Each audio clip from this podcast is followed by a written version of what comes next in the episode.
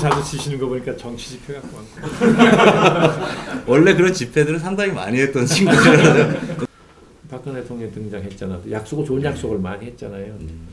그러니까 뭐 지금까지는 일단 그래도 기대 심리가 많이 있어서 그 마구마구 그냥 이렇게 잠자고 있는 휴화산처럼 있었다고 보는데, 제가 보기엔 지난번 안녕들 하십니까는 대자보 붙는 시점에서부터 마구마구 다시 이게 부글부글 끓기 시작했다고 저는 보거든요.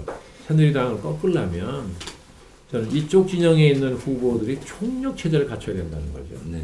뭐 박원순, 안철수, 무슨 뭐 그죠? 손학규 뭐 음. 등등 뭐 김상곤 교육감까지. 장관님께서 보시는 이번 선거 구도는 어떻게? 어, 맑은 정치대 해정치 이부도로 가는 게 좋죠.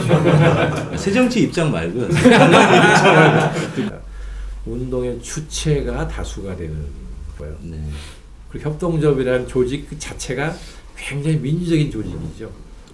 조합의 정치를 키우면 운동의 주체가 커지는 것이고, 네. 우리가 그 내부의 조합 활동을 통해서 민주주의를 훈련하는 거죠. 실천하고. 네. 그렇죠. 그죠? 이십일 세기를 네.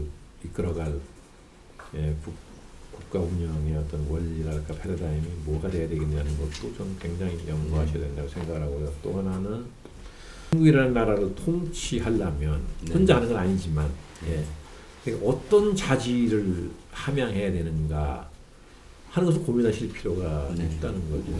네. 한번 길게 네. 길게 보시고 긴 호흡으로 이걸 이제 뭐 정치적 기회를 봐서 필요하면 기회를 포착할 필요가 있죠. 네. 시민운동이 네. 바탕이 없이는 저는 우리 민주주의는 여기서 맨날 음. 네, 좀 올라가다 미끄러지고 올라가다 미끄러지고. 선거공감 화이팅!